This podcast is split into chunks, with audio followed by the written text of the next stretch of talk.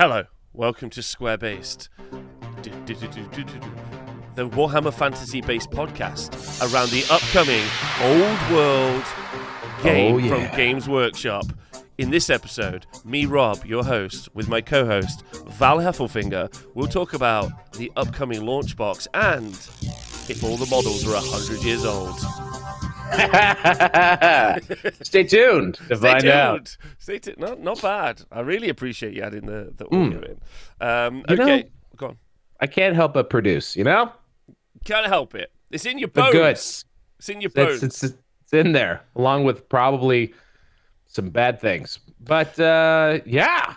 Great Old to see world, you. we're back. The Square Base, Square Bast. Square Let's Bass podcast. Yes, uh, quickly becoming some people's favorite YouTube show. Getting a lot of positive comments on the last show. A lot of people being like, "Love this show. Love that crazy American." Any uh, anything you anything you want to address around that subject? Ah, whatever. What? I'm from Canada. Come on. Although, Man. come on. I, but you'll you'll find that most like like like a good sizable percentage of American like news readers are Canadian for some reason. So I don't know. Maybe we have a we have we, we tend to dominate media. Maybe we're just we're just affable, neutrally uh, accented people. Is Taylor Swift um, uh, Canadian? I don't think so. No, but she's ending her world tour in Toronto, baby. Oh, are you a Swifty? Is this is this is this something I don't no, know about just- it was the talk of the town. She's doing like six shows or some nonsense in our in our big old Sky Dome, and uh, I and it's the last stop. I don't know if it was just she's like, oh shit, we have to go to Toronto, and she added it. But yeah, it's the last stop of the tour, and it's like it's like three hundred and something thousand tickets over the course of the thing. I was blown away. Wow. Yeah, she's she's she's a phenomenon. Um, I was gonna say, uh, welcome back everyone. Uh, obviously, last time we recorded was the reveal show, and Gangster Paradise in the chat quite quite rightly pointing out he was like, I was terrified that um that it might have destroyed Val's enthusiasm. A lot of the comments on that show also were. I loved that show just to watch that man's heart break. Which is, if you're listening out there, you're evil. So that's you're a cruel. I don't cruel- think they're like one of my favorite episodes ever of The Simpsons is the Valentine's Day episode. And I know you're not a big Simpsons guy, but in which Bart Simpson gets out the VHS remote and freeze frames it where Lisa breaks Ralph Wiggum's heart.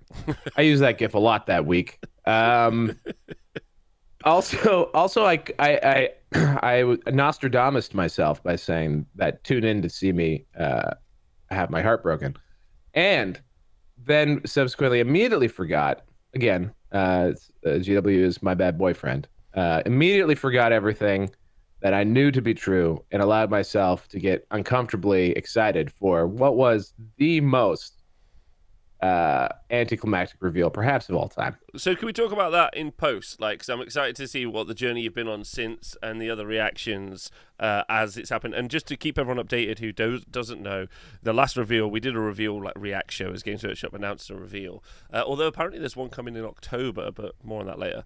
Warhammer Um, Day. well, Warhammer Day, um, and you uh, like, and they only showcased. They did talk about the old world, and we thought it was going to finally be the rule books or the launch boxes or whatever that is. Uh, Or something turned- big. You yeah. know, like maybe maybe a little video or something. And then they released Elsa from Frozen on a horse. Just the most milk toast model. Just like a delightful in porcelain collector's plate Mm. uh, of a model. Uh, you know, people were very. I was shocked actually at how much people liked it. Um, I mean, it's it's fine. It's like it's a to- perfectly cromulent uh, miniature, uh, but uh, yeah, like it was not. It was not like woo. Let's let's play this game. You know, it wasn't uh, wasn't Space Marines. You know, come on. It it wasn't. Uh, I mean, those Space Marines were. It was, also wasn't. Trog, Trog, Throg, Trug? Trog, Trug? Trug. Was a Oh. Trug, Trug, Trug, Trug, Trug? Trug, Trug. Unfortunately, Trug and Big Pig, which you were a part of, just to kind of keep you updated. I don't know if you've been keeping Yeah. up to date. Uh, Go ahead. they. It turns out they've invented a new because we're getting towards the end of Age of Sigmar three. Uh, just Oh. they've just invented a new style of army where it's uh, it's basically detachments from 40k gone. Um, Oh, so they can only come in with certain models. Yeah, yeah, but much more restrictive, and also the power level of them is very bad, with the exception of one, which is completely overpowered. So, uh, Sounds, sounds like uh, yeah, sounds like how they do it. Yeah. So um uh, so then the the hype has been very diminished because everyone was like, yeah, and it's like only in this and also with this, and it doesn't really work, and everyone's like, oh, no, not like that. So I want you to know there's also been journey, but yeah. So uh, the fallout, the old world community, how have they felt about it? Um, what's Yeah. been the situation? Because this is this is your bread and butter. Yeah, old, like Old World Community actually was uh well, it's filled with naysayers. So I feel like the the more they're negged and and and the more that they are um sort of edged along, uh the the better they respond. Oh really? Um so so actually I found that the Old World uh forums were actually widely positive. Uh, people who were expecting anything were the actual were, the- were the people who had the bad takes. So me, especially, um, and uh, or hopeful for anything. So like, yeah, as long as you hope for nothing, uh, you're you're gonna fit right in. Um, so is it there's all still a lot of people- bunch there's of still a fair- nihilists. oh, 100 percent. Well, I mean, they literally blew up their the world. So like, what what what is there? You know, you know what I mean? true. That's true. I mean, you gotta be gonna be a little little nihilistic. Um, oh crap. Um, but um, so yeah, so I, I was I was taken aback by the general level of positivity, uh, especially in the in the old world um, uh, Facebook group, which I've enjoyed plugging around in these days. Um, and then um, yeah, just the thing is, is that like there's so little to go off of that like a lot of the conversations just evolve into shut up you don't know anything you don't know anything i mean the biggest thing we've had recently was Chapter Master Valrak uh, coming on and uh, and telling us there was uh, some some boxes coming out and that the the the dates got moved i i, I assume that's where you get your information is uh is Chapter Master Valrak as well He got a blue tick on Twitter, so I blocked him. Um, so shocker shocker, shocker. I'm afraid. Uh, no offense. I'm sure he's a lovely person, but not for me. are you sure i actually have no idea I don't. I have know. no idea. I'm sure he's I feel I feel like I feel like he's been disparaged on this channel a few times. So it was a safe it was a safe No way. No way. No way. Doesn't. wouldn't Well, probably not since Spice Center anyway. Um, so yeah, so that that came out, and uh, he was talking pretty pretty uh, pretty intensely about uh, some some uh, ru- rumors he was hearing. Uh, what uh, what what were they, Rob? I mean, they're very similar to ones you've been saying for about a month before that. So uh, Oh, are we gonna uh, di- are we gonna dive straight in there? I thought we might, but before we go, oh, we could we could talk about the main subject straight away. I thought I'd check with. How Oh, okay. were. oh, Uh, okay. Well, also so outside of that, so yeah, I, I mean, I really was I was really hopeful. I was hoping for something more substantial. We didn't get it. It's okay. All in time. And I doubled back down onto uh, Warhammer Fantasy Battles Eighth Edition, my personal favorite edition, um, and uh, have been. Uh, I played a game with with Vampire. I played two games with Vampire Counts against my my good Warhammer Fantasy friend uh, Timur wow. and uh, we're, we're we uh, had a great time. I lost twice to wood elves badly. Well, yeah, no, badly. oh dear. Uh, they're they're very tricky. Those, those tricksy woods wood elves. Um, but it, they were really really great games, and um, and uh, it's so much fun to have the vampire vampire counts on the table. Famous as widely known, somehow not a core faction of Old World. So I really wanted to get them uh, as an army I could play in Eighth Edition while people will, would still give me an Eighth Edition game because that book is so much fun. Uh, it it really has like it's it's just I don't know. It's a it's a really great internally balanced book. I'm gonna say a lot of bad tropes, but got a lot of fun mechanics. It has you know resing. It has like it has like uh, you know you can you can res models, but it's not it's not like summoning and other other mechanics that I've seen in Games Workshop games where it, it feels bad for the army. It, it it works well and it's not overwhelming because it's all based on the magic phase, which is so variable and uh, not something you can necessarily count on. Um, I ran Mannfred, who's like this magic powerhouse, but I was like, I was definitely a monkey with a computer. I, I it was hard for me to make good use of them. Um, but it was so much fun. Like I, I really, really enjoy uh, when I get to actually play Warhammer Fantasy. And then after that, So I, the, uh, uh, the vampires have got a strong aesthetic as well, right? I I like them. I mean, they've got. I mean, I, I wound up grabbing a painted army, um, off of uh off of the old Facebook. I think. I think that's where it popped up. Yeah, it was all over it when I saw it, and it has all of the old GW zombies, which they're a homely bunch, but massive hands, massive hands. big, big old jazzy zombie hands, and uh, and but you know, like uh, quantity is a quality all of its own. So when they're like competently painted, and there's a lot of them, you can't really tell individually how derpy they are, and I like them a lot. So I, I really, really like them. It's like we're talking about And, uh, Swifties again. We're just there back you to the. Swifty convo. so so uh, so yeah so that was that was tremendous so much fun in fact and so devastating to my pocketbook it spurned uh, two uh, uh, things that i've been working on since then one which is the uh, val heffelfinger's uh, ebay miniature emporium uh, which you can see somewhat to, behind me uh, I've, I've listed over 85 individual items onto the great ebay Wow. including some rare, including some rare stuff.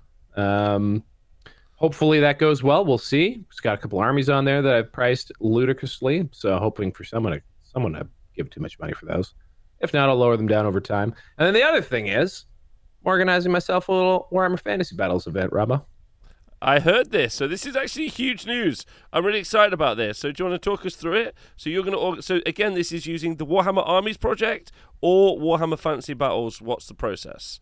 So this is uh, this is going to be uh, basically we're going to start Friday, November 24th through to Sunday, November 26th. I am currently. Friday's just going to be a hangout um, and play if you want. Basically, I need to get down there because we're going to the mini wargaming bunker. Oh my god, this is this is I've- my I- this is my dream of dreams. I have actually bought it out as well, so I I own every cringy uh, Warhammer 40k themed bunk bed room that they have. Are you kidding me? This Uh-huh, is yeah. the greatest event already. and uh, so I've got a personal stock of that for any out of towners who uh, might want to come. You know, maybe old Val will uh, will will set you up with a delightful bunk bed. Um, hey, Rob, I'm just saying, I'm just saying, chat, Rob, anyone who wants to come, just uh, slide into the old DMs. Um, and then the the actual space itself um, is is sort of managed and run by a neighboring hobby shop that that operates out of Mini Wargaming's sort of HQ over there. And um, the gaming space is, I guess, similar to the idea of the arena. Um, it's it's sort of a, like a fairly big twenty, it's up to eleven. Yeah, it's 11, 11 tables of space. Um, so up to twenty two people, which you know, I think most forty k TOs would be like, but for a fantasy TO, that's a barn. I am I am trying to fill a airplane hangar with players. Uh, although like um, people seem to be super excited, so that's really great.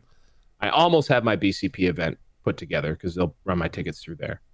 And um, yeah, and we're gonna run not WAP, we're gonna run Eighth Edition, but there's there are these guys called Triple Crown Wargaming, who I love to, to shout out because they they're the ones who organize events at Dabby, uh, or however you say it. Dabby. and Dabby, and uh, have been keeping the flame of Eighth Edition tournaments alive in the UK for well, basically, I think they started in 2015, so like the year the game ended. Um, but they just kept going for some reason, which is great. And uh, they have their own channel and stuff, and they support sort of they support the concept of tournaments. So they have a really, I think, pretty well thought out um, event pack um, with a comp system that's not too overwhelming. Essentially, there's um, uh, there's really no restrictions on your armies. So like each army will have a list of items, and they're they're usually plus one, uh, plus one or two, or negative one or two. And Yeah. so you start with a, a value of zero. Depending on your selections, you're either going to be positive or negative. And then say you wind up with uh, like a, a stronger list and you're say a plus four at the end of the at the end, end of your of the event, they deduct your comp score from your tournament score. Um, Right. So it's I, I think that's actually not a not a severe way of doing it. It sort of helps guide people into maybe taking the edges off of their list because they're going to be they're going to think that you know going too heavy, heavily uh, comped will uh, will will impact them. Um, Uh, just just for people to to because there might be a bunch of new people who are excited about the old world, uh, or even are just new listeners, or generally are like just are like old world curious, but aren't really like haven't listened to some of the older shows, or maybe haven't Yeah. been in the hobby a long time. Comp Okay. is uh, like a bunch of effectively house rules that are Yeah. instigated like and Warhammer Fantasy Battles as was was full of comp. Uh, each event had its own style of comp. That was kind of the conversation that would happen all the time. And effectively, it's because there's a recognition by the community that the game is ultimately not balanced well. Like the rules and the armies don't work or integrate with each other well uh, in some cases, and so the stuff that's too good. You, you get taxed for using it, and the stuff that's bad, you get like you know you get incentivized to use it effectively.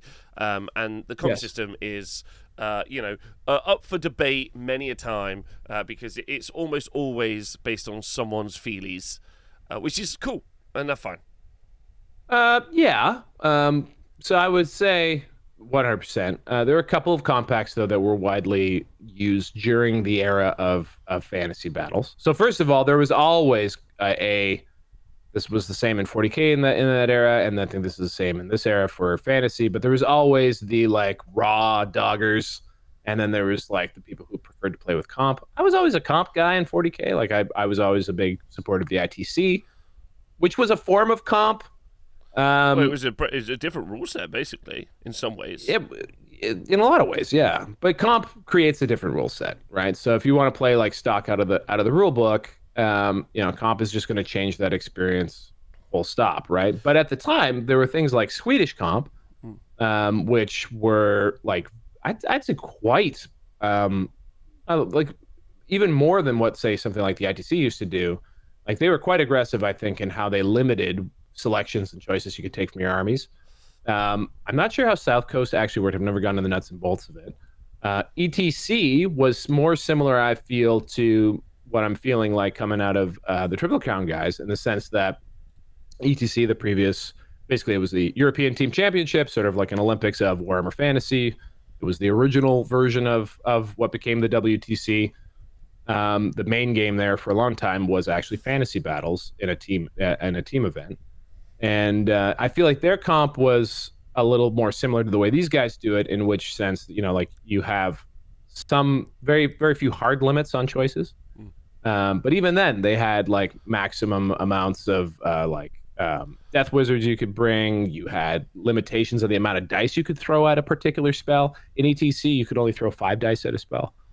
I, I, think it's, like I think it's also worth noting. I think it's also worth noting that like you know Val Val just mentioned that there were some people who just you know played straight out of the big red book, and I think it's really fair to say the the Big Red Book is like a, a coke addled maniac's dream of a book. Like it's absolutely nonsensical in many ways. Like I love that book. I like I would pour over that book for hours and hours. But the game is at its absolute bare bones broken in so many ways. Like and then.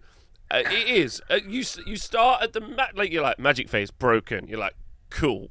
And you, like and then you move on right? But, so, Rob, you ha- well, the show is a lot of this take, and I disagree like so tremendously. Uh, I cannot disagree I was trying, more. I was trying to let me get let me get to the defense. let let me get to the defense, right? Because even though that was true, and then comp systems were so common because there was just a bunch of adults in the room who were like, obviously, we're not doing this silly fuckery. We'll do it. We'll, we'll change it up a bit. The game was still brilliant. Like, uh, yes. you know, there were some fundamental flaws, which me and Val have talked about many times, but the game was brilliant. So those comp systems, it, like, is also it also really explains my personality type uh, when it comes to wargaming. Like, I entered into wargaming into a field where it was accepted that Games Workshop didn't do a good job. Um, yes. And it was accepted that the community or many members of the community would do work to make the game more fun for the community. And I don't think that's. I think that just. I think that really defines who. Like, it's probably like it's defined who I am as like a as a person in the hobby as well. And truth, and truth be told, I I missed those days a lot. Like I like it was a care. Like I knew coming into like looking at the history of stuff. Basically, Games Workshop changes this in a reaction. I'm pretty sure mostly to AOS. So AOS comes out um, and is just the worst. And, and like the community has to fix it. If they're going to play it, it has to be like fixed. They have to create points. They have to do. They have to add missions. They have to do all this stuff. 40k was on very very shaky legs and was essentially kept alive by its community as well. Um, and so I feel like the sort of even though they're not as involved as they could be, even in managing their game right now. G the the GW that we've sort of come to take for granted as like releasing errata and caring about the game and at least trying a little bit is is a very different world than the one that like Warhammer Fantasy Battles existed in and the the game of, of 7th edition 40k was when I entered the game. It was really a community driven game. And you can't get much more community driven than a game that no longer is published or supported. And well, that's where Eighth Edition is right now. Yeah, and also I kind of wanted to follow up on this because I kind of like uh, before we get into like talking about you know what's upcoming and stuff, kind of like a. Uh, and I want to talk more about your event because I'm excited about that. So let's make sure we circle back to that, please. Pin, mm-hmm. as they say, and then we'll synergize. It's in the in... parking lot. the um, oh fuck! I've made, I made myself laugh and I forgot. Uh, shit. what I was gonna I don't say, know. You said synergized, and then your brain fell apart. Yeah, I, I know. What were you saying? What were you saying? Come on, help me. Help me. Help you. Well, you were talking about how it was uh, it was a broken game, and I no, and I it was something after that. It was something. And after. then uh, we were talking about how like these games are community driven and supported, and comp is an attempt. I was gonna say I'll just start talking again on the line that I was on. Mm. I find that basically comp in those days the design mechanics were all very zero sum so like there were very strong mechanics. Like one one thing like in fantasy out of the rule book, and apparently this is how they play it play it even in this in this pack that I, I have. They're closed lists. So you don't know who has what items. You don't know what items uh, uh an opponent has. Um, and uh, you know, so there's a lot of nuance to a given list that you're confronted with that you wouldn't actually know sitting across the table. Now, an experienced player will probably 99% know who has what and what items are being used because there's only ever so many good combinations. And if you know what what to look for you you you won't get gotcha but i would say that like gotcha mechanics and like real very powerful things um, uh, were like very common in like seventh and eighth seventh edition 40k eighth edition uh, fantasy. And i think they moved away from that from a, in a design method in a big way in, in sort of the more recent versions of their games. The more recent versions of the games are much more open, and you kind of know, like for example, 40k is set up so that the like the character unit combinations are literally set in the army list. That's what I was so, like, going to say. Where, we yeah. are we are the problem. The conversation that we're having is that we're discussing 40k and Age Sigmar, but our game so old world is not made, being made there. So the and also the constant support that you see for the game systems for warcry kill team which actually is fairly limited for those two outside of big hit 40k which still they're late on faqs they're late on delivery times for balance updates. Like there's like it's not a set in stone process. Like it's it's mainly good. It's definitely better obviously. Um, but our game is coming out especially design studios right? But there's kind of two like huge like kind of like talking points there. One which is good and one which is bad. One, there probably will be a less comprehensive support structure around that because Blood Bowl, which is Games Workshop's biggest game, two and a half thousand people at an event in the summer this year, like like largest game by by far, um, is done at Specialist Design Studios, and even then they do get like fairly. Uh, fairly... I, I say Blood Bowl is well supported by rules. I would say, like no, get it's, it's, sorry, it's well supported by rules, but like clarification to those rules is the thing that I'm discussing. But yeah, no, I'm saying that they, they they have they have updated. Like I think they've updated the game twice this year. Okay, I guess like it's coming into the tenth month. All right, that might be fine. Um, uh, like well, I mean, like a, a three month balance patch is different to like a like anyway.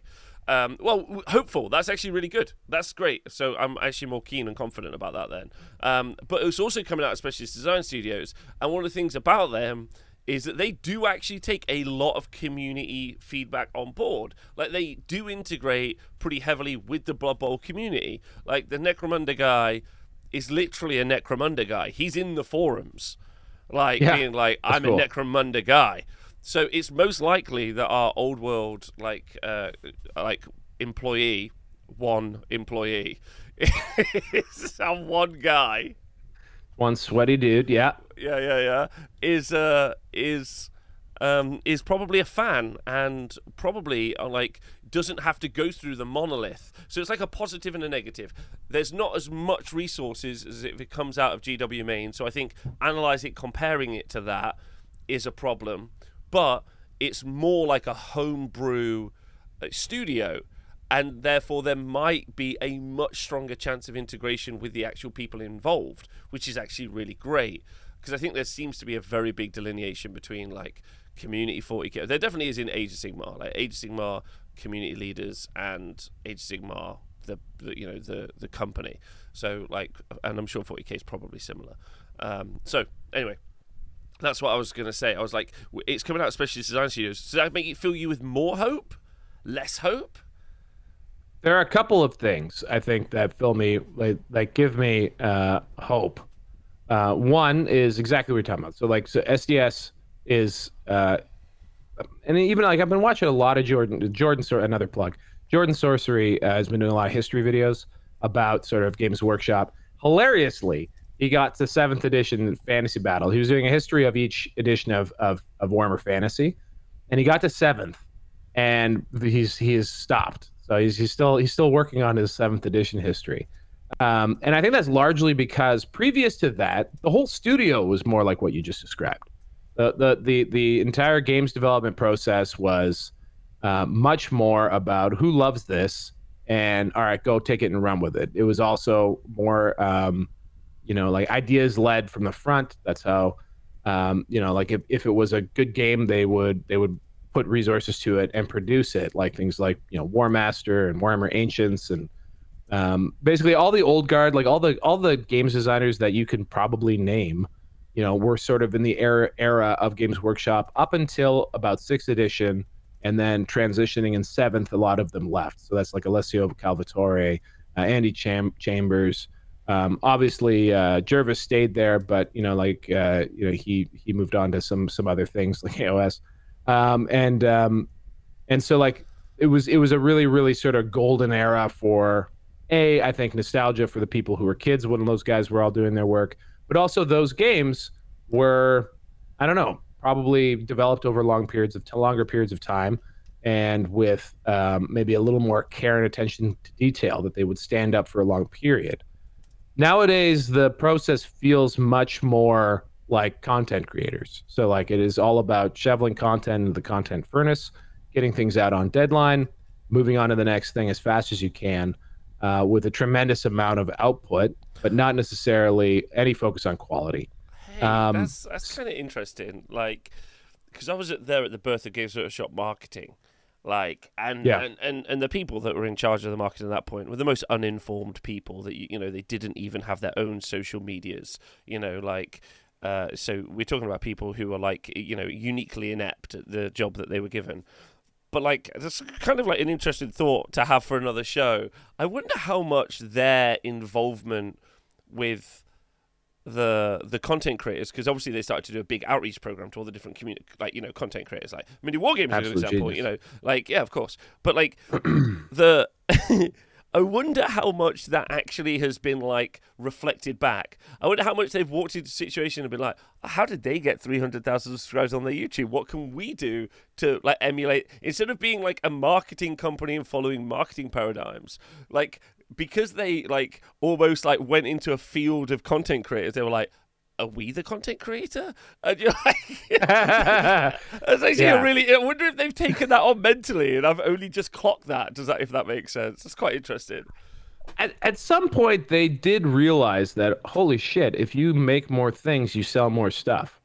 I think that was probably the light bulb that went off because I think what what really killed fantasy was neglect. I think that's I don't know. I I really want to make my podcast series "Who Killed Warhammer Fantasy." I I I should probably I keep getting extensions uh, on, on on being able to do it before Old World comes out. But anyway, like really, what killed it was was neglect. I mean, it was a game that, like uh, for example, the, the last edition, eighth edition, released in in summer of 2010. The first army book was released in March of 2011. Um, like, can, I can't like when when it took two months for them to to drop the the or sorry a month and a half or no it was two months to drop Tyranids after um after the the newest edition of 40k came out I was like ooh Uh, and like looking at the development pace that they have for books coming out uh, in 40k, I was like, oh, that's how you kill a golden goose. Uh, GW's uh, secret sauce, I think, has been relentless releases, um, and that also is has a is is how they've balanced the games. So like, if you have a relentless release pace, there's not enough time for metas to, to be created, and it's there's very little time to actually find out what's good or bad. It just keeps moving forward, and sort of chaos is the way that you keep the game interesting. Anyway, that that's it's a bit Feature, of a not digression. a bug. Feature, not a bug. a let's feature- go back to let's go back to your let's go back to your event where Uh, chaos. well, actually, no. So, so, so before we get there, though, like on the SDS point, a few things that give me hope is, um, like, like I said, I think, it, I think clearly it's got to be a labor of love, but also it's been, it's been at least on someone's mind for like five years. What was it? Twenty? I think 2018 was when they sort of tipped their tipped the hat that they wanted to maybe do this, um, and and so it's at least been percolating that long. Who knows how long they actually worked like actively at at creating and developing it, but it's been it's been thought about for that long, and that is not the luxury that any of the other core games have. Like I don't I don't think that there's anything in the development history of GW that has been on the burner as long as Old World has. My favorite thing So- about sorry, like, I, like my favorite thing about the about the about the announcement, they were like, "We're doing Old World." You're like, "Oh my god, exciting!" We're doing Kislev. You're like, "Wow, all right, this is interesting." And it turns out, really, they were just assets that they were developing for Creative Assembly for Total Warhammer Three. Yeah, Right. and then when they come around to finally doing the game, they're like. They're like, "Where's Kislev?" They're like, "What the fuck are you talking about? Like, what the fuck? Like, Well, literally I'm- not there."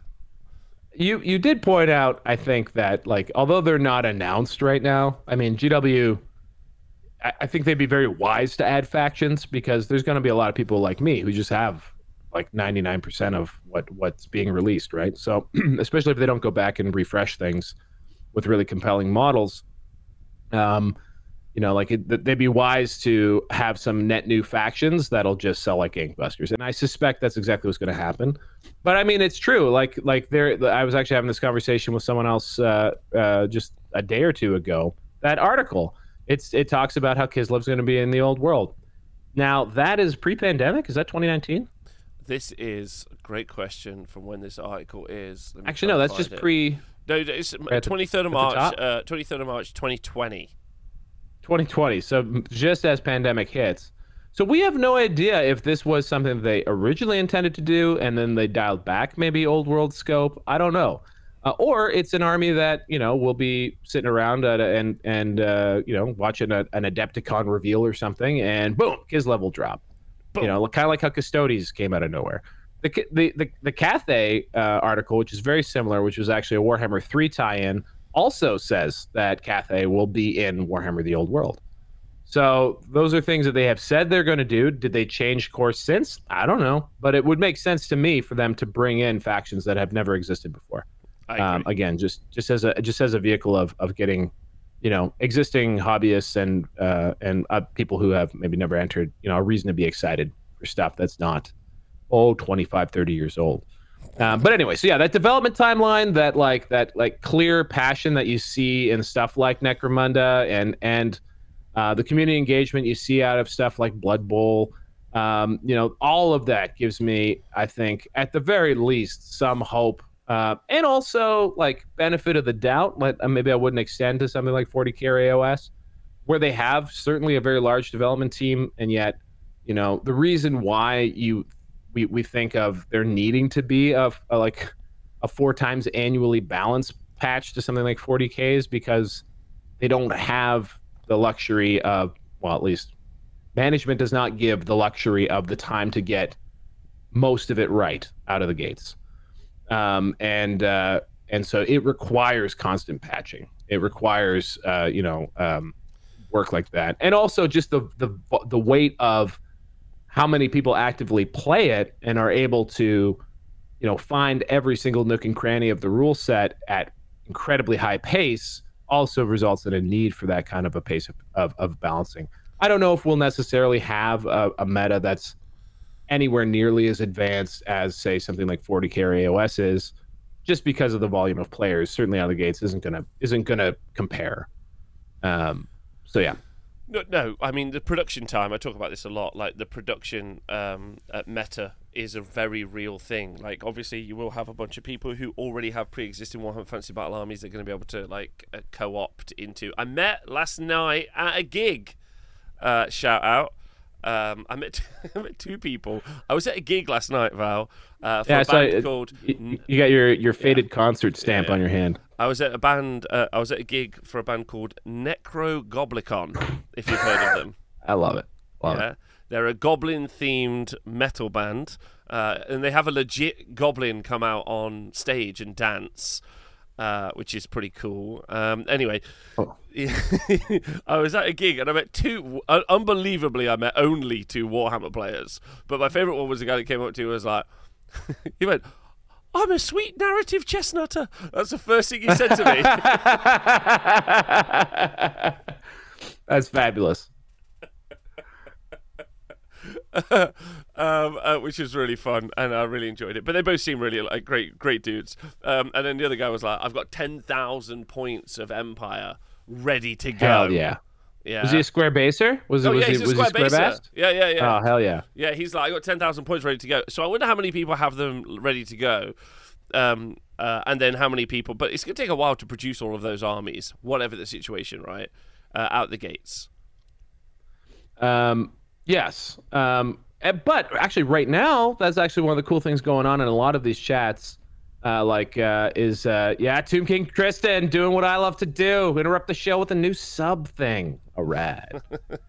um, the uh, the the uh, oh, what the hell? Oh, it's just people are working on armies out there, man. Like, there's lots and lots of people just painting and building, and just like there's a lot of pent up getting ready. Like I was talking about the Triple Crown uh, Wargaming guys, their events have grown, like they doubled in size this year. So again, that's probably going from I think I think they had they ran a 32 person event, and then they they they had the same venue, so they had to run it on two weekends, and they ran a 64 person event.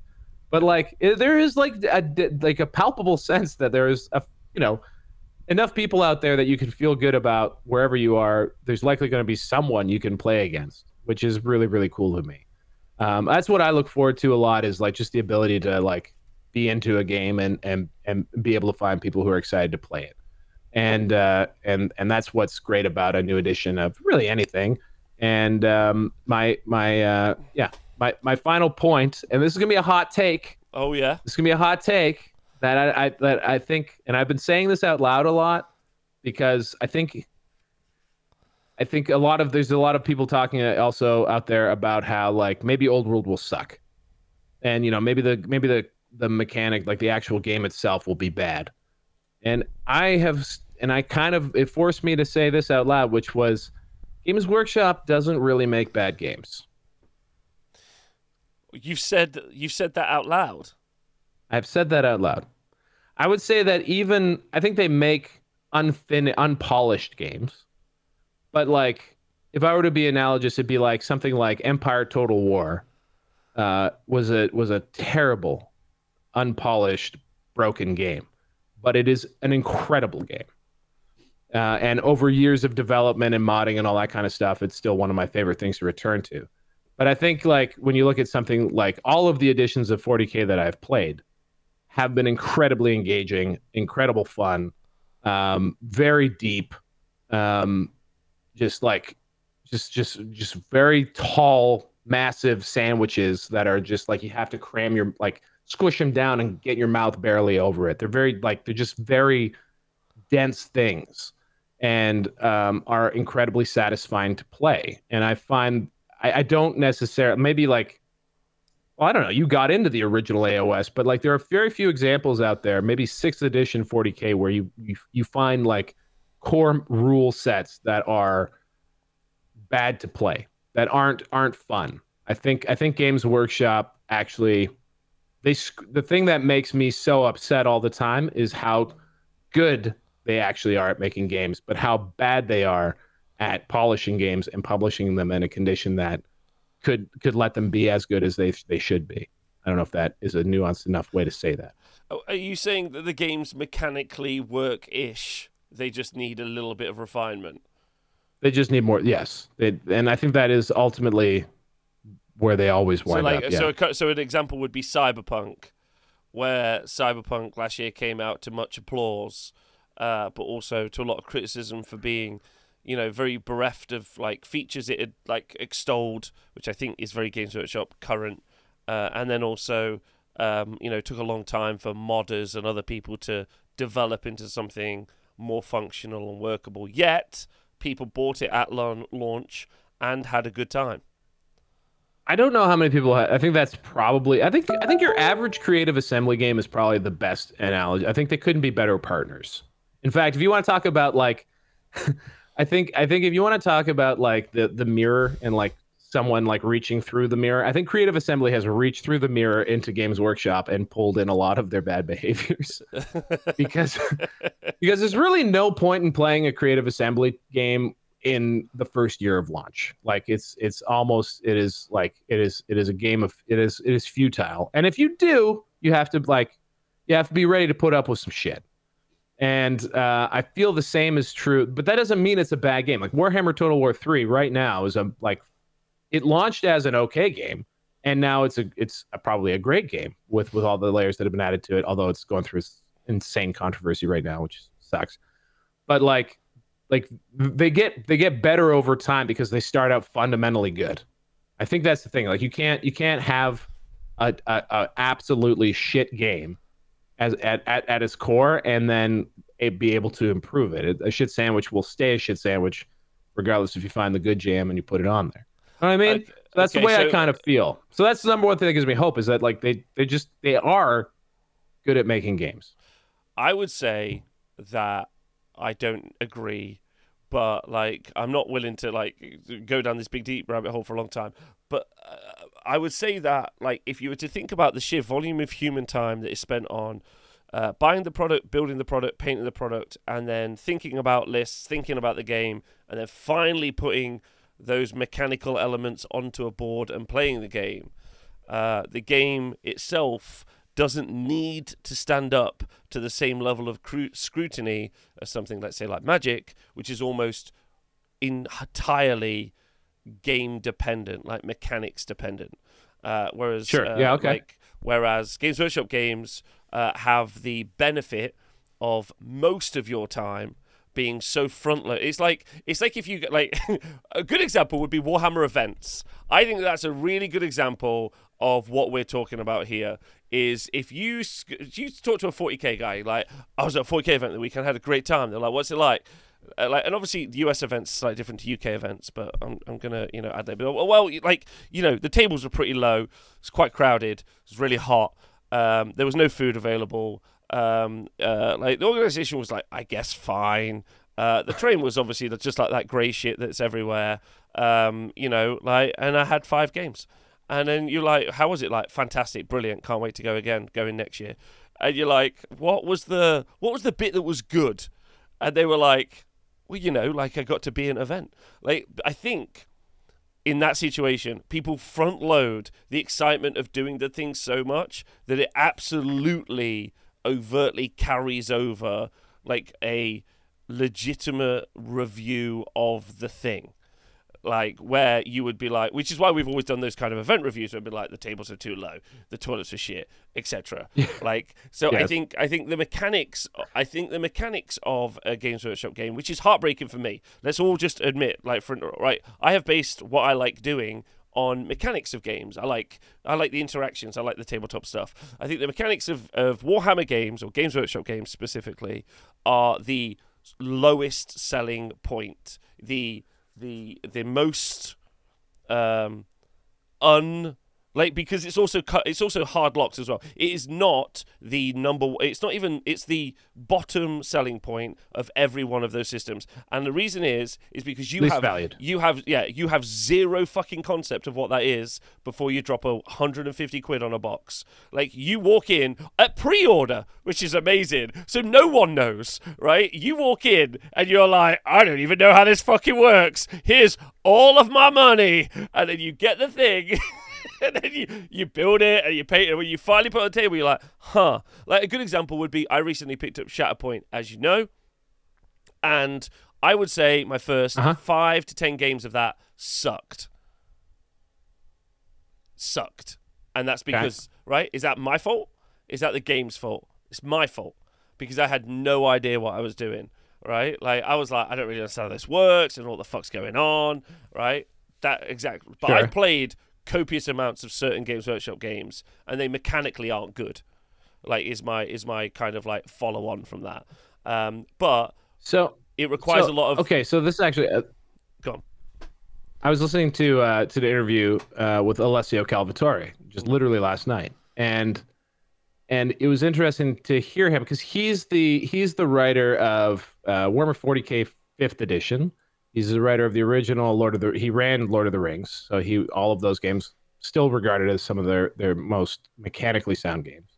And he also did uh, Warhammer Fantasy Battle Seventh Edition core rules, which are considered probably the best core rule set that fantasy ever had um, from just sort of a tightness Sixth perspective. edition. And he was, t- uh, that, well, so seventh edition core rules was essentially a consolidation of sixth. So sixth launched, and then there was like compendiums and annuals and Was White Seventh Dwarf broken? articles. Wasn't that the Dark Elf Demon one? It was, but those are the army books after Alessio leaves to do Lord of the Rings, and that gets handed over to a young man named Matt Ward, and that's and that's and that changing of the guard. By the way, this is why I think uh, this is why I think um, my, my my dear friend uh, Jordan Sorcery stuck on on the seventh edition of Warhammer is because that's the beginning of the end. So like when when that crew moves on to other things and fantasy gets handed off to somebody who basically has a different vision for the game from what the core rules were and takes it just fucking 90 degrees uh, sorry 180 degrees in a different direction that's where things start to unravel. People get very mad. But that's a digression. The, the point i was trying to make is he was talking about during the development process he comes to he came to it from a very mechanical perspective. He came to it from a balanced perspective.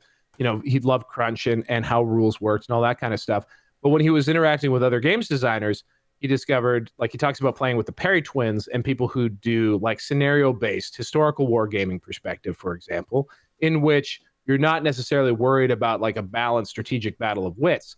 You're worried about being able to represent whatever scenario it is that you want to do on the table. And it was to him a very different mindset, a completely different mind mentality that he just didn't relate to or even consider when he was sort of in the beginning of, of learning how to like design and make games. And for him it was sort of uh, eye-opening that like people would play that way.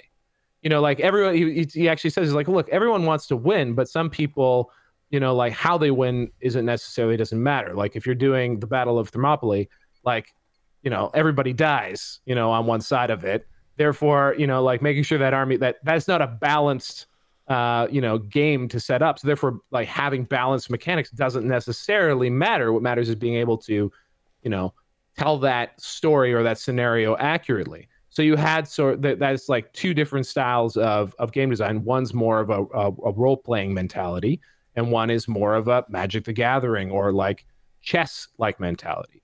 He talked about. So I'm just going to digress a bit. Another great thing he talked about was like he uh, he said it was a language barrier thing, but I don't think so. I think it was a sort of a ph- philosophical philosophy thing. Alessio, obviously from Italy, um, where he talks about how um, he would often talk about uh, how how rules were chess like, and and he viewed that as a good thing. He didn't realize that everyone he talked to there thought of that as a bad thing. And and and what he meant by chess like was that when he played when you play chess, you aren't aware of the rules of the game. So when you're playing chess, you're only thinking about the moves that you're doing or like what you do next and all that kind of stuff. You're not trying to process what the like mechanics are. Like, okay, I can move up all this way because it's so simple and perfect. It's just sort of that's that's at a that's at a sub level, and you're only playing at sort of a strategic level. If that makes any sense, and I and I, I thought it was kind of an interesting way to conceptualize thing. I think it's another way of The talking micro, about the the, micro like, isn't important. The macro is important.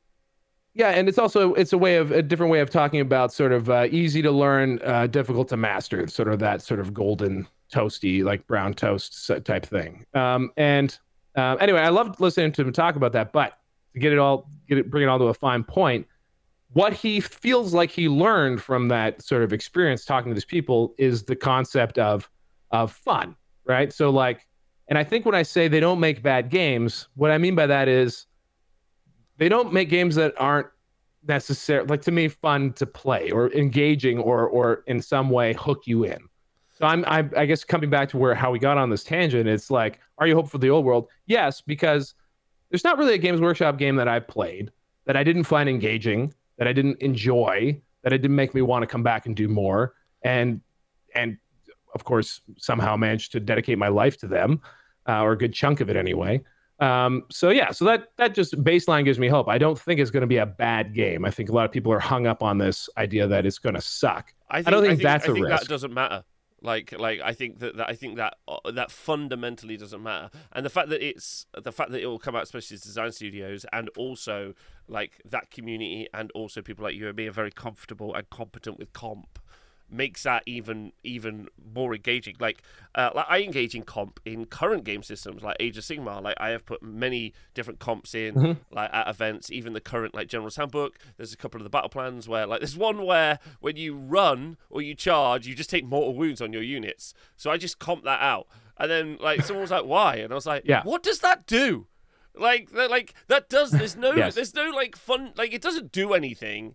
Like so I just like I'm just not going to put it in, and like that's a really like adult conversation to have.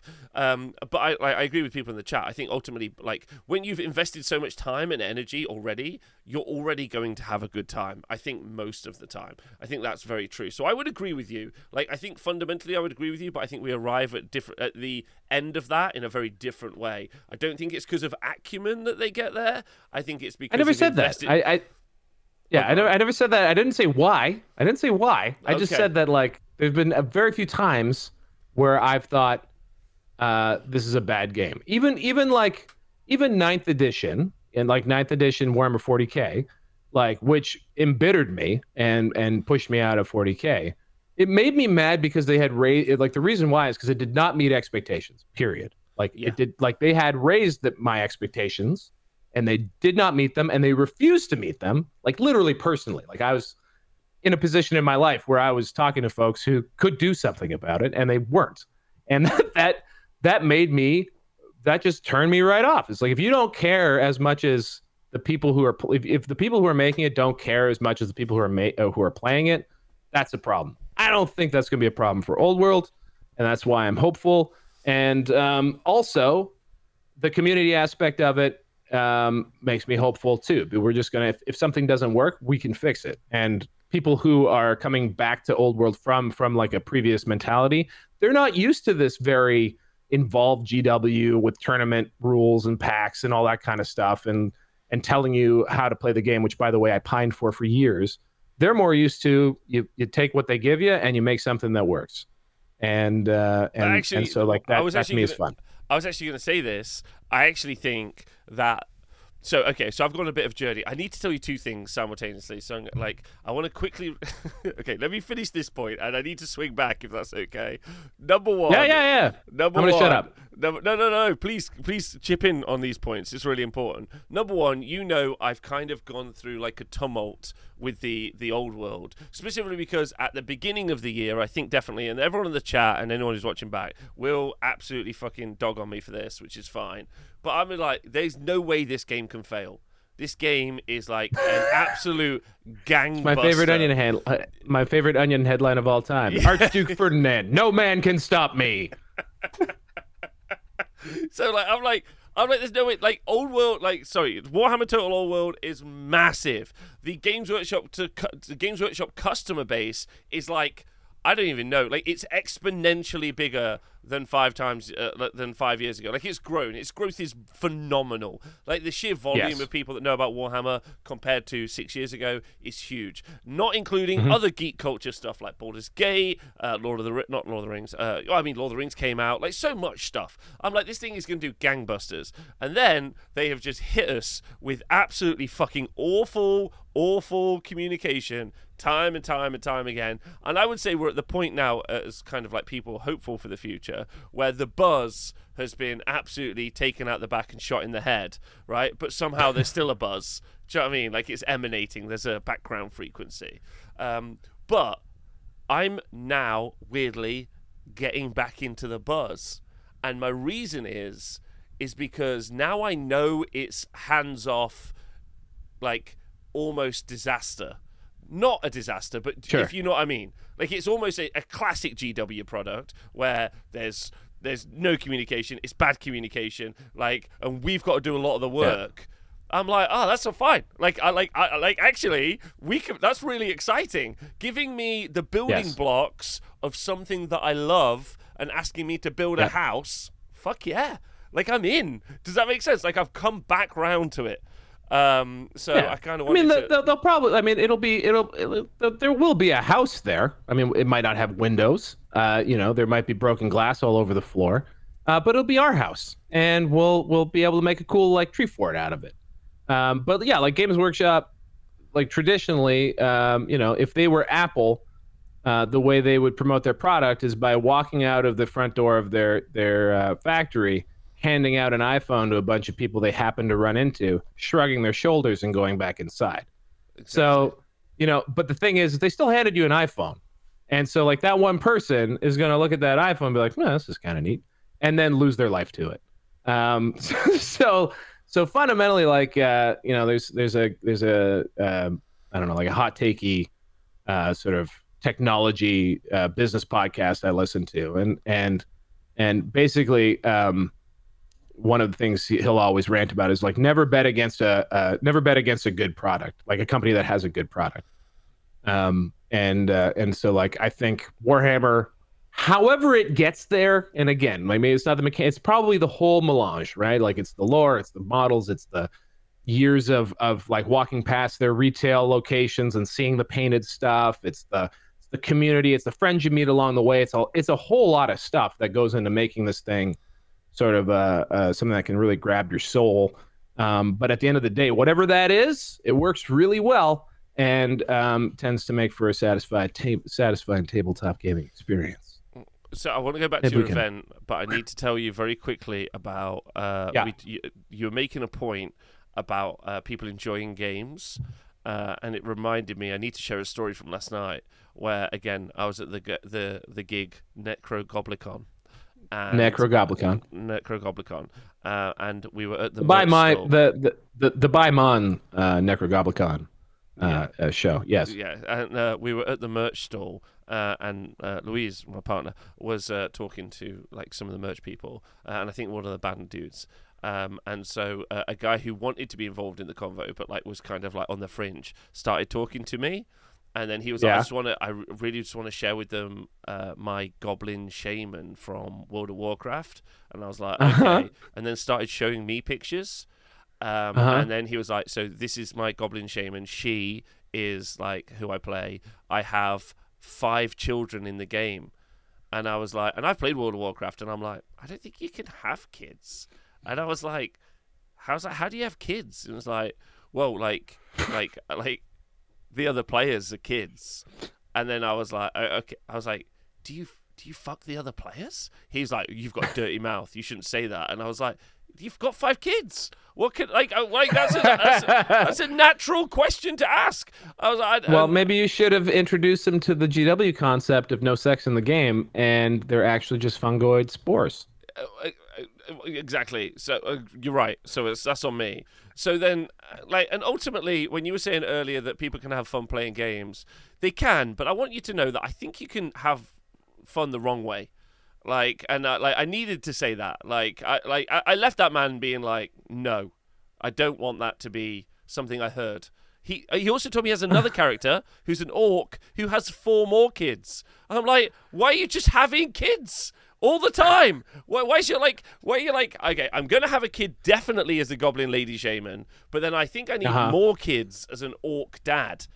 I'm like, why is Rob, being- do I have to explain where do I have to explain where kids come from? Because that's that's I mean that's how it happens. So maybe just- he needed to maybe he needed to asexually virtually reproduce by creating two characters that could then have offspring. No, they would. I think.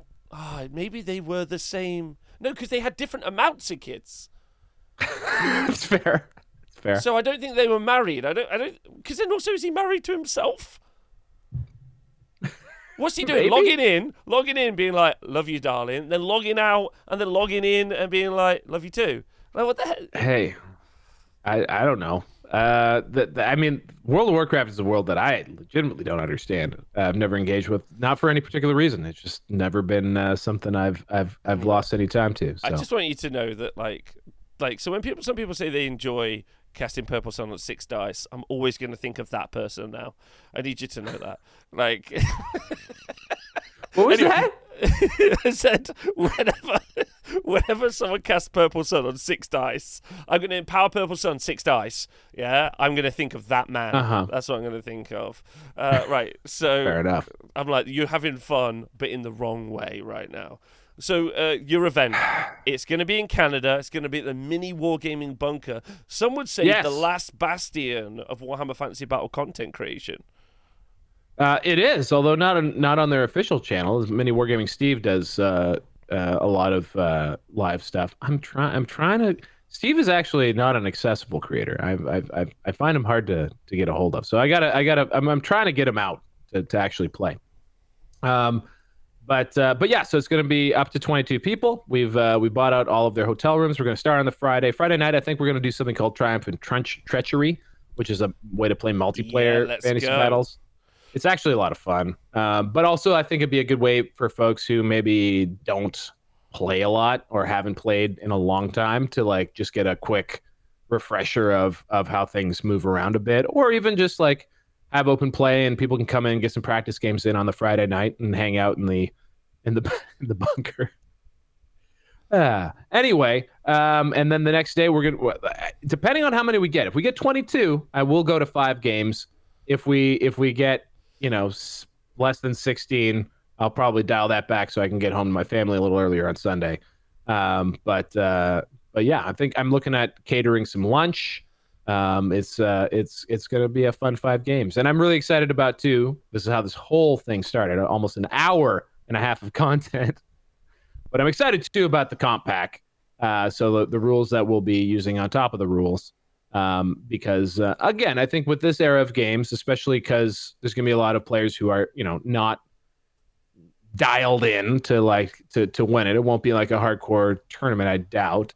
Um, it's nice to have something that will level set the game a little bit, Mhm. just to take the hard edges off and hopefully allow for you know less of a zero sum play experience for a lot of people because the six dice purple sun reference you're making um, you know can make uh, can make for uh, not so much fun Yeah, I mean, I mean, So- imagine flying across the earth, game one, putting out your army, and someone goes, "You lose."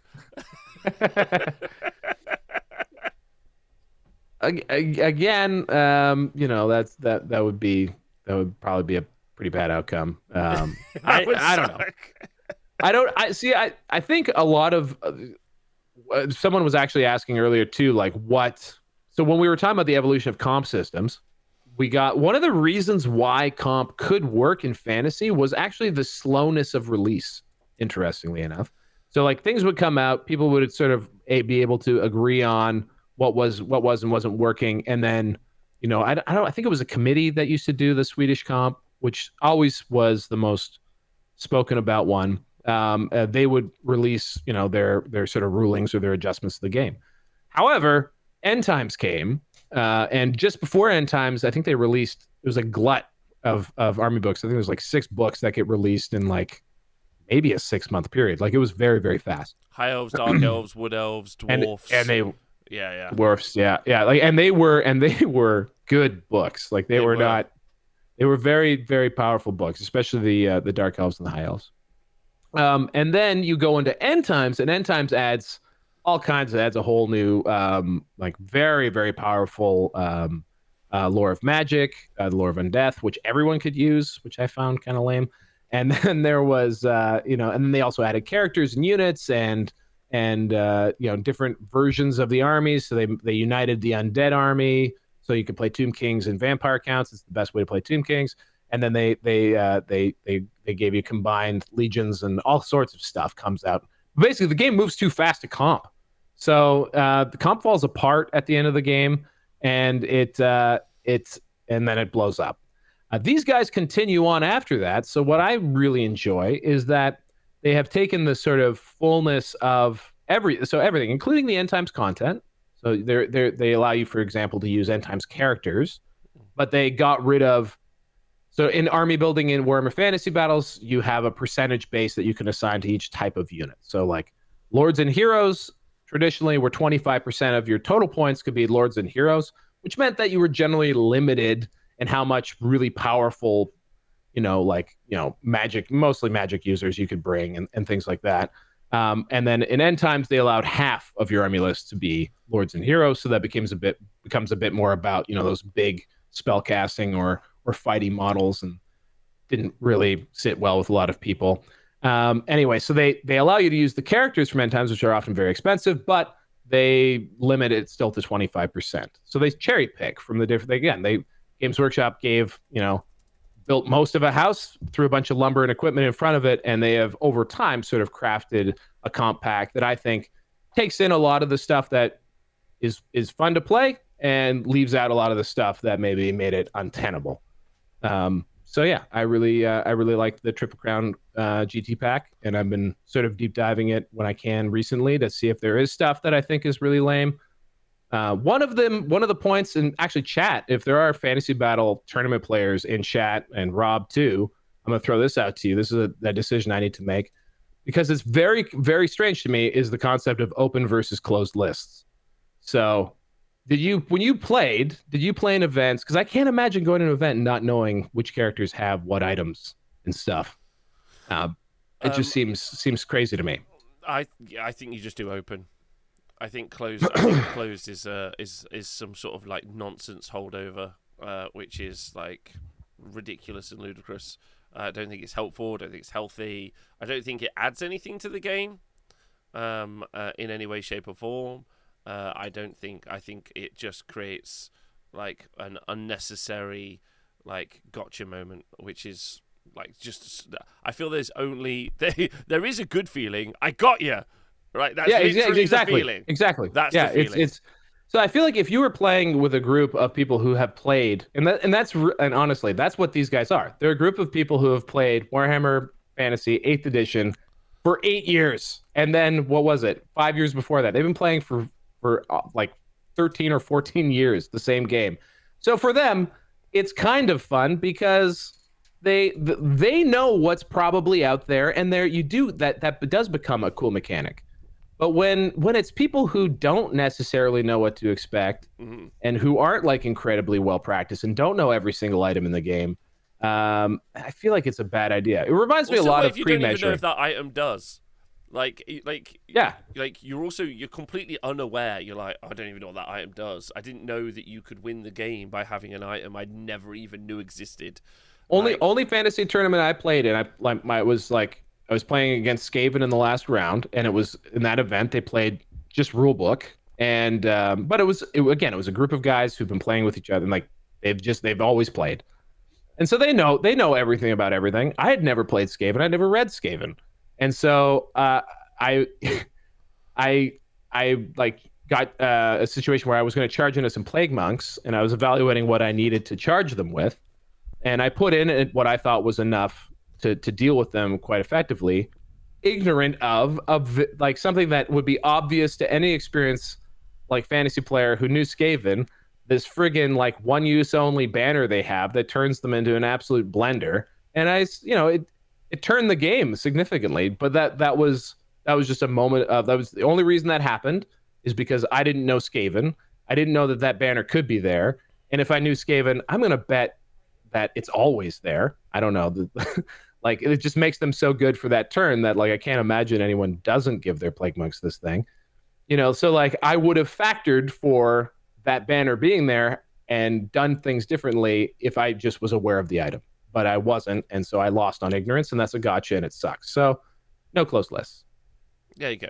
I think you've worked through it yourself. I can't imagine a situation where closed lists are healthy for the game, um, uh, which I think is a negative. So don't do that. Like that would be my feedback. Um, all right, so uh, looking forward to the event. I'm going to include a link to the event if people want to travel across the world to the event. Um, uh, or if and... you're in the neighborhood, like I'm sure there's people out in, in, in, around Ontario. People also like don't don't understate the fact that mini wargaming is a destination. It is a it is a mecca of of the hobby. Mini wargaming is what got a lot of people into these games in the first place. Um, and uh, and so yeah, you can you get basically that's the other cool thing is if you if because we're staying there, you get twenty four seven access to their uh, to their their game room. So that that eleven table like Warhammer forty k themed uh, bunker room. Um, and it's like it's basically what it is. It's a Warhammer Air, Airbnb, um, and uh, like the best deal I've ever seen. So I think it's cool. I'm looking excited to being hosted by them. I hope, uh, and I hope some of those guys come out to play. I might convince Josh to come out. We'll see. Yeah. if I went to the mini, there is no way my wife. There's a no way my wife would sit down in any of the Warhammer themed uh, rooms. Uh, someone asked, "Are you going to have sex in the mini wargaming bunker?" And there is uh, the officers' quarters, which has a has a queen bed. Um, I'm not sure which Two bed things. is is Two worse to, to risk sleeping in, but uh, Why? yeah. What's the other option? well, just a bunk bed. So like, I feel like the bunk beds are just less likely to uh, be coated in uh, in um, well gamer semen. okay, number one, number one, and I hope this is important for you to know. Yeah, zero. There is a very high percentage chance that there are cameras set up to record you while you're in those rooms. Like, like, they're a professional. They're a professional. Me- they're a professional media company. Like, there is no way that they, there's not. And follow on from that, I would definitely have sex in a mini wargamer bunker, even if it was just myself. Even if it's just on my own, I'd be Hey, like, I have no doubt that there's been a, a that the self the self love, uh, you know, especially in the bunk bed, top bunk, you know, the uh, the eight foot high club has probably been uh, ha- accepting new members frequently throughout the history of, of mini wargaming. But we have spe- speculated many times on the show whether or not anyone's been laid in there. We'll find. Like I don't know. Maybe maybe someone will bring a, a spouse and there'll be an awkward moment in the morning. Who knows? Yeah, it doesn't have to be a spouse. It could just be a random, like, just imagine walking Maybe- outside, be like, hey, hookup. hey, just so you know, like, this is a building where no one's ever banged. Like, it has a virginity aura. Yeah. just just just hit the bars hard in Welland, Ontario, and bring someone back to the bunker. Yeah, all right. Let's see what happens, guys. It's, I uh, that that is a full on uh, that that will be a full on trophy uh, as well uh, at the end in the awards ceremony. First, someone got laid in the bunker. Everybody. All right, perfect. So, um, so to get bring us on to our main topic, Yeah. We've nailed it. We got there. Uh, one hours twelve in. That's a pretty standard on this of time, to be honest. Uh, the launch box. So uh, the launch, the launch of the old world. Now, rumors have been abound uh, that the release was set for November. However, uh, rumors abound that the schedule at Games Workshop, because of uh, a small printing error with their Titanicus, their small um, uh, epic 40k game or 30k game, whatever, uh, has been delayed. Um, Yeah. I don't know if they've publicly stated it's been delayed, uh, but like um, it is it is gone, and therefore the schedule is a mess, as I understand it. Uh, so I've heard that the old world has been moved, and we're looking at a January date now, uh, which is pretty exciting. Um, so that's fun. That's not that far away. It's not that far away. Nope. Only four months away, quarter of a year, long to prep, and then uh, we're hearing the rumor that it's going to be a couple of launch boxes. So not just the one, two launch boxes. So one for Bretonnians, one from Tomb Kings, which kind of makes a lot of sense. You know, like you do get this with FOMO boxes. You buy a box, you only want half of it. You don't really want the other half. It goes to waste. Um, and so you can buy in on the faction that you really want to buy into. So, what are your thoughts about the timeline and those initial rumors, Mr. Val? Timeline, couple months doesn't make a big difference to me. One thing that does, so I think I don't know. uh, This may have been your point that we we said in chat. One one thing is that it does move uh, old world into the I guess Q3 for them. So their their their fiscal year starts in June.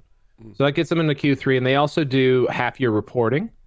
Um, so essentially, you know, they have two big reports that they do each year about how how sales have gone, and that would mean that Old World falls into you know two quarters that don't have currently lined up a massive massive release, some big big drop. We obviously we had 10th edition 40k come out in uh, Q1 of this year. That'll be on their half year report. It's going to be massive because they sold the hell out of that. Um, so you know, like they maybe they're looking at to pad some good news into this the second half of the year.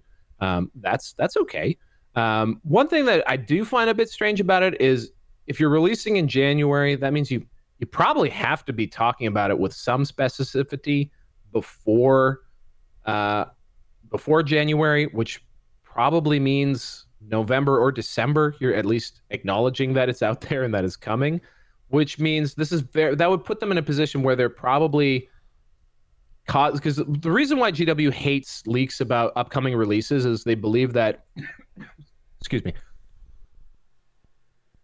um, they believe that if you know what's coming, you'll plan your purchases, um, and uh, and and therefore spend less because you won't emotionally buy every single thing that comes out. um, I'm just looking at, at Robbie uh, roll his eyes here, um, and uh, and oh, yeah. you won't emotionally buy everything that comes out.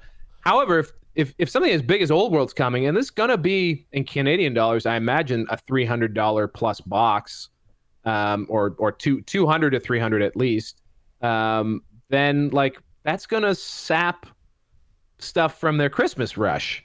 Um, I would think, or at least make people want to hold off who are interested, because they're always going to have things like on Warhammer Damn Show, they'll announce all of their Christmas boxes and all that kind of stuff. So I don't know. I'm overthinking it a little bit, but I just find that like it seems a bit strange that they would drop something there because November would have just made a lot more sense. Um, so I don't know if the Christmas boxes are like like I like I, I understand that the Christmas boxes the, like a store gets like two or something and like mm. that's all that's floating around. I think it's like a nice bonus for them. I don't think it's something they like core. I think they do a core release. You know, like they've actually left Space Marines pretty late. Like we know Space Marines Codex still not been announced, uh, and we're in September. Um, like you know, it's the twenty first. So like you know, it's pretty crazy that we've had the the Space Marines Codex is probably going to come out in October, and it's probably like. If that's the Christmas release, really, yeah. Yeah, like it's you know it's close towards pushing towards that Christmas release. Um, uh, you know, there's probably going to be some fantasy stuff. I don't think there'll be like a big 40k army, but there could be a big 40k army, um, or something along that lines as well. But they've been really drip feeding 40k uh, which I think is quite interesting as well. Uh, but either way, like I'm not too bothered about that. I'm just excited about the you know it finally being like talked about and announced, and those launch boxes. And we know those launch boxes can be Tomb Kings and Bretonnia. They've said that already, um, which is fun. So like uh, now, I guess the real question is like what form does that take because i think that's kind of interesting most times when they launch a game or yes know, it's the it's the starter set um, it's the starter with set, like so the, the two different. halves yeah. So so maybe I wonder if what it is is that and I, again, this is applying logic to uh, a chaotic company, but Horus Heresy, the most recent launch box for Horus Heresy, mm. was an was kind of cool in the sense that it was uh, a, a box of models that could be split, or it was just one pretty beefy army. Um, and so I wonder if they, they took away from that people seem to like having uh, you know one beefy army or maybe maybe they notice that people will often buy you know uh, two two starter sets and then trade trade with a friend or something like that. Um, uh, or like two people buy two starter sets one person takes two halves and the other one person takes two halves because that gives you more models to actually start something useful with. Mm. um, so maybe it's something like that. I I am a the only thing that gives me pause is that I'm kind of worried that they're going to be like army battle boxes that like don't have a rule book and like I because on the initial release I want the FOMO box. I want something that's got you know a limited rule book in it with you know some some like cool shit like trinkets and then like a bunch of models. Like that's that's what I want. Um, so I'm hoping that's what it is. Uh, Uh, but we'll see. Like that, it's not a not a individual rule book, and then they're just they release some battle boxes. You know what I mean? Because that yeah. would be very strange. Yeah, I think I I'm not sure. I'm not sure if the books is, the books are actually just going to be completely independent of the of the miniatures themselves. I feel like it's going to be, you know, your old traditional start collecting kind of art battle boxes that they used to do, where it's just it's just going to be all of the models in a box. The book is independent. The rule book is independent for that um, as you process. So you know, like which I think maybe as a consumer feels like the kind of like the, the you know for Games Workshop. Sorry, let's be clear, because obviously all rules should be free. Is the correct process uh, for them and the way that they do it, and it's the most like we're traditionally used to this as a process. Um, to be honest, uh, like I'm excited about the the the the those books individually because that is fun. Like getting a new Tomb King book is fun, you know. Hell yeah. And and I'm talking about core. I'm talking core rules, right? Like I'm talking about like that that core like that big red book, and I can't wait to see it. I can't wait to see it because it's going to be SDS designed. Like, um, again, I'm just I'm I'm really sick of the disposable feeling of like a lot of the most recent books. Like they feel like pamphlets, you know, like they Yeah, they, yeah. they aren't worth the paper they're printed on. I'd love an object. I have I've gotten to the point where I have just about everything that was released from eighth edition, like print wise, and I just I just I love having them. And maybe it's because they are so like they're like they've they've they've been useful for so long. Maybe that's why they feel like they have a more artisanal quality to them. well, But some of them are certainly- very tactile. Yeah. Yes, for sure. Like the Forge World stuff, especially or SDS now. Um, you know, like they they are good at making objects, right? So like I I do look forward to like I don't know. Uh, it'll be after we can we can celebrate uh, Orthodox uh, uh, uh, calendar Christmas on January seventh with with uh, with hopefully some nice faux leather, uh, soft touch materials on the binding. I mean, ultimately, like, and I've said this on the chat, uh, like, sorry, I said this on the show a lot. Rules should be free, but like, you don't need like you uh, that you can sell me books. Like, I'm not Yes. anti-book. I like books. You can sell me books very comfortably. You just can't like. Uh, I think ensconcing rules in them is, and also it becomes a problem for them because if they've majorly messed made a mess, being able to like you know go back and fix those elements becomes more difficult because they're like you know they're in, in invalidating that. Um, but I Yeah, do if, you, if you're buying if you're buying game pieces, uh, you know, like the rules for those game pieces should be a feature of the game piece. And they they they, they sort of did this for like half a minute. Remember they used to release put data slates in all the box. It was actually an AOS thing.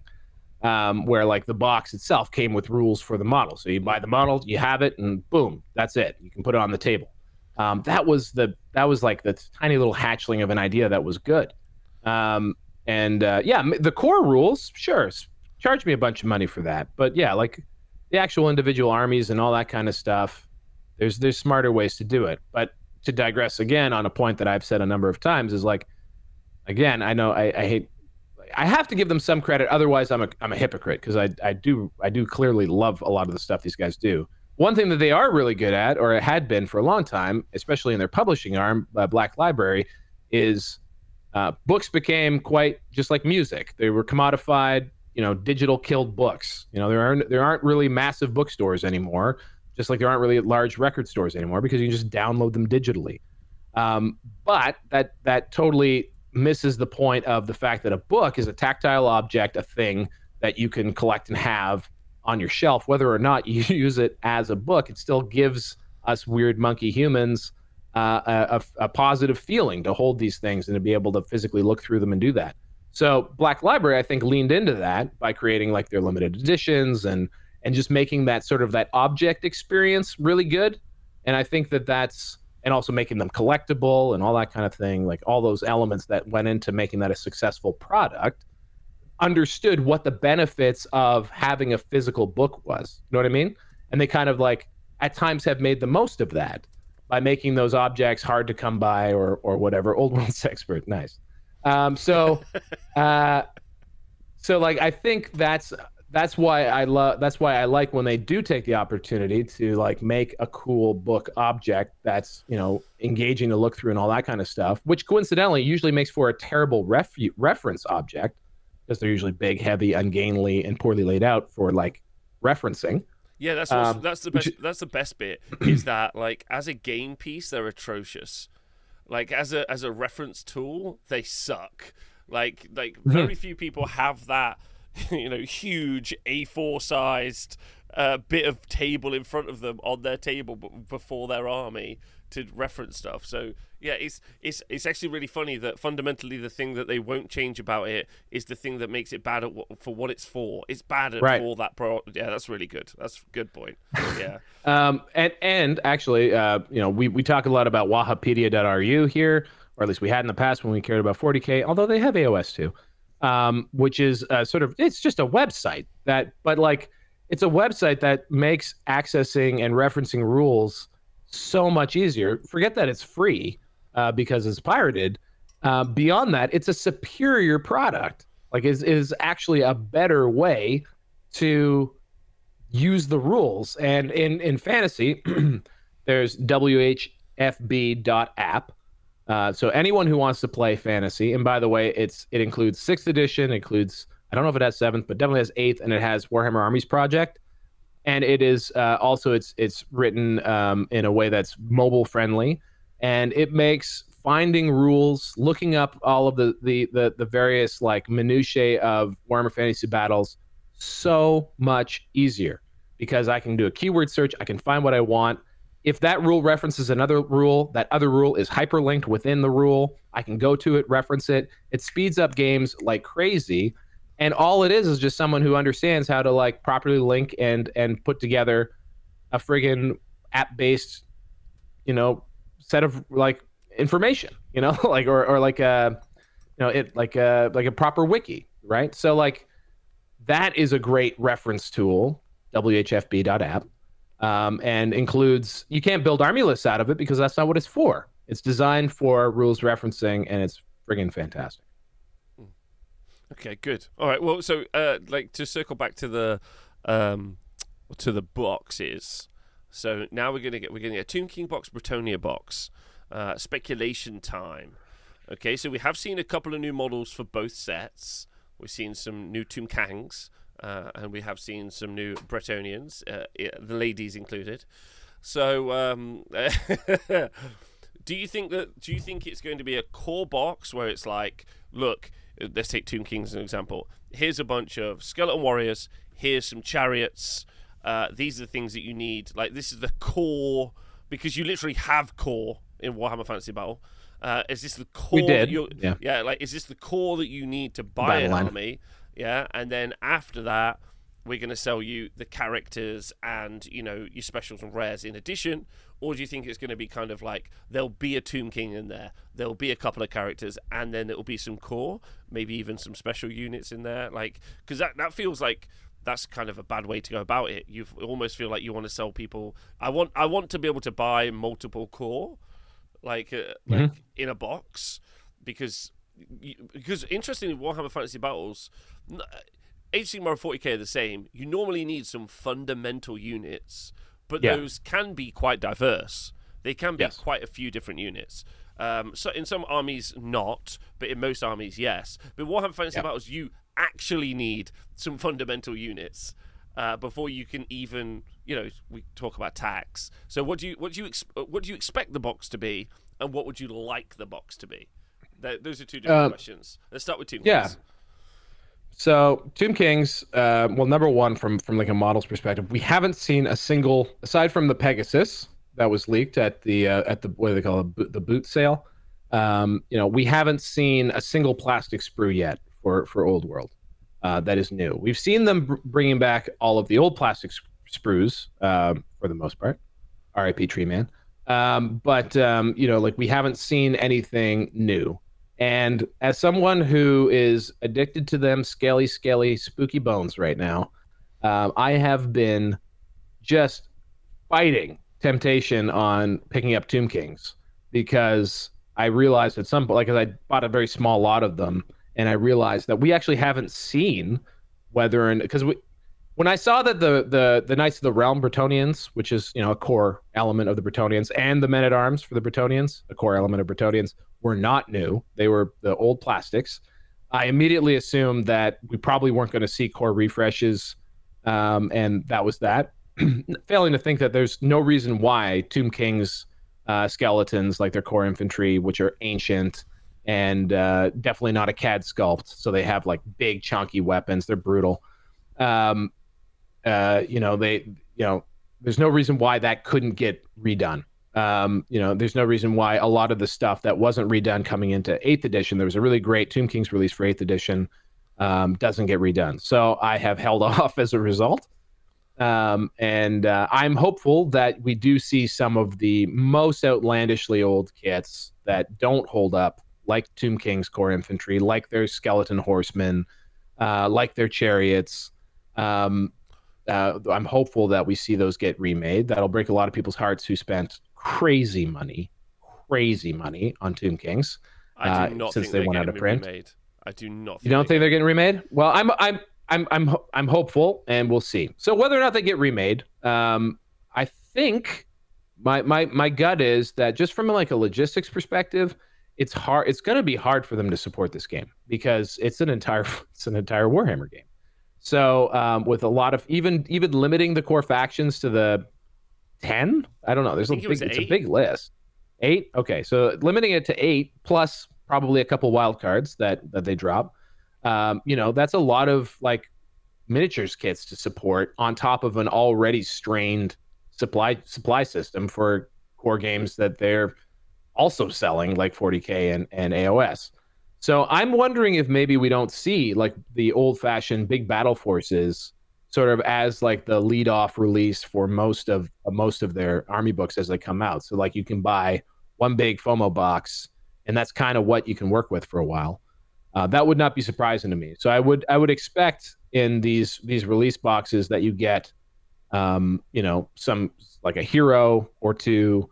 You get some core units. You get some special, maybe a rare, um, and then you know two of them makes an army. That that's kind of what I feel like. Okay, that's fun, and that's what you're hopeful for.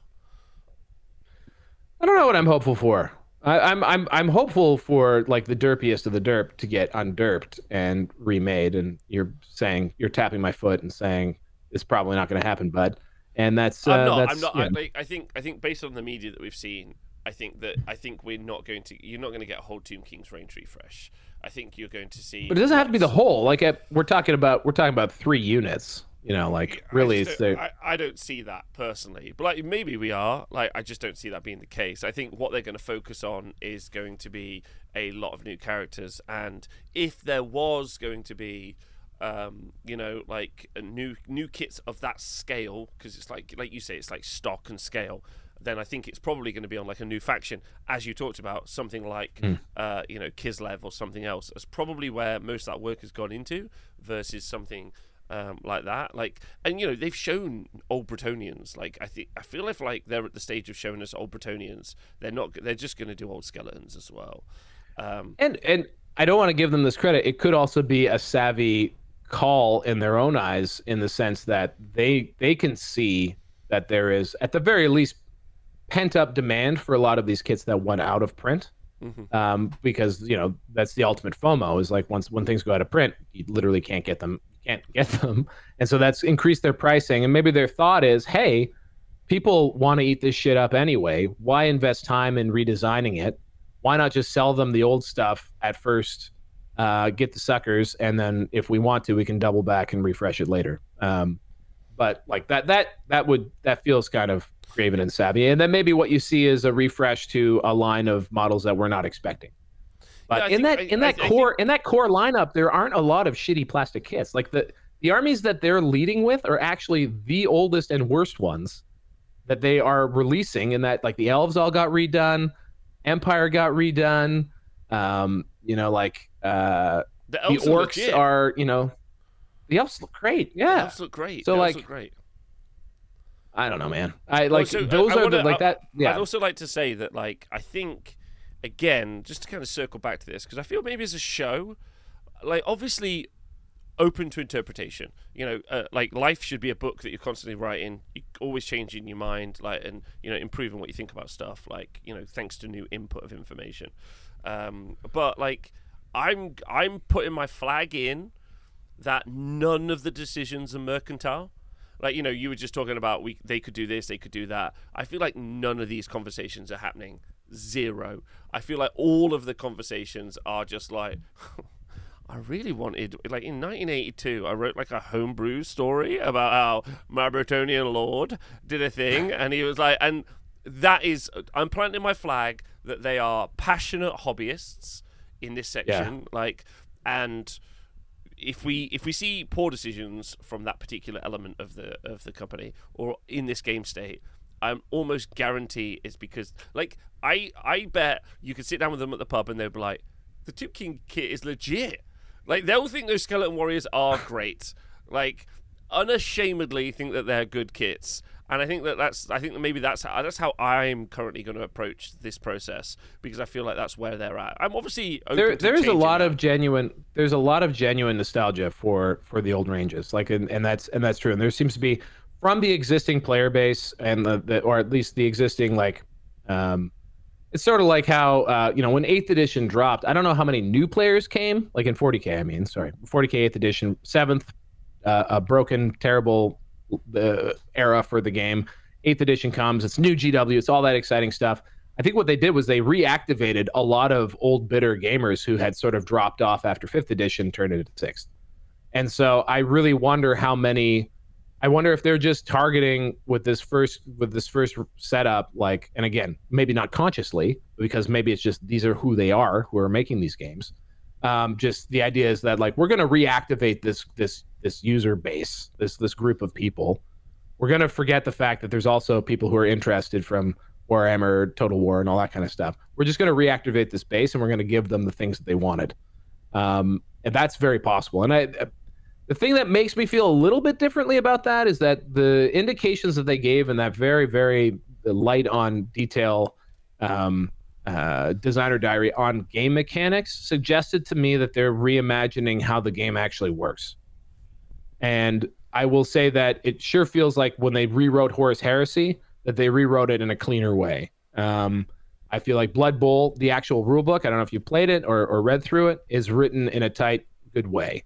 Um, I feel I, I haven't read Necromunda, and I don't know if it's a similar developer, but like I feel, different developer. I feel, um, it's still uh, like it's uh, it's still SDS, but like the actual individuals within SDS will vary. Um, so like, um, I I'm not as whereas once upon a time I figured it was going to be a throwback to the way they wrote the games. I feel like now that they're they may come at it with less of an artisanal approach. It might actually be written as a game too we'll see. I understand where you're coming from though, um, but I'm just saying like I see indications from other games that they've they've made from the studio that you know they haven't totally missed all the other things that have been going on. We're not just going to get you know a sixth edition core rulebook, which is what a lot of people are pining for or hoping for. I think we're going to get a full reboot of Warhammer Fantasy, and it's going to take obviously it's going to take influence from previous games. It's going to feel like Warhammer Fantasy, but it's going to be its own its own edition. I think this is going to be its own thing. All right. Well, listen. Uh, I think it's a good place to end it. We should ask everyone in the chat, uh, but also people watching this podcast back, uh, to drop what you think are going to be in those start boxes. Do you think it's going to be all old models, new models, a mix? What style would you like to see it play out in? Um, you know, and generally, like you know, we've talked a lot about a load of different stuff. Love to hear your thoughts because I know Val will be responding to those in somewhere between seven minutes to twenty-four hours, depending Right. I think the longest. I think the guy who did the countdown. I think I got in there in nine hours. Uh, it was. I was. Uh, I was probably uh, looking after my sweet baby girl that day, and I wasn't quite able to be as on it. If you could, if you could give me moderator access, then I would actually get notifications. I could get this thing under a minute. All right. I'm I'll literally just refreshing. Like I'll I have no technology to assist me with. Like no problem. Just give um, me some. Just give me some mod access, and uh, you know I'll be all way more all over it than any podcast I actually uh, produce. So. oh, listen. A, I hope the event goes really well. I'm going to put all of the links in. You. B, I'm going to look to see if I can get there. Yeah. Let's talk, let's talk to my people. I, have got some. I got accommodation for you. We just got to figure out getting you across the pond. That's it. And then I still have. I still work... have an old golden ticket for an LVO that didn't quite work out. So. and then I got to then I got to work out what army I would play.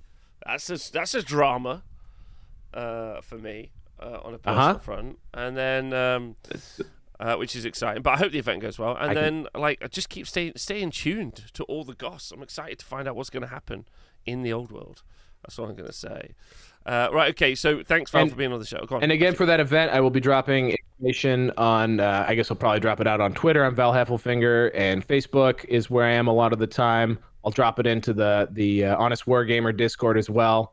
It'll probably be in the comments of this or in the description of this this particular thing. Um, so uh, so yeah, like uh, I, I would love to get the full place filled with uh, with fantasy battles nerds.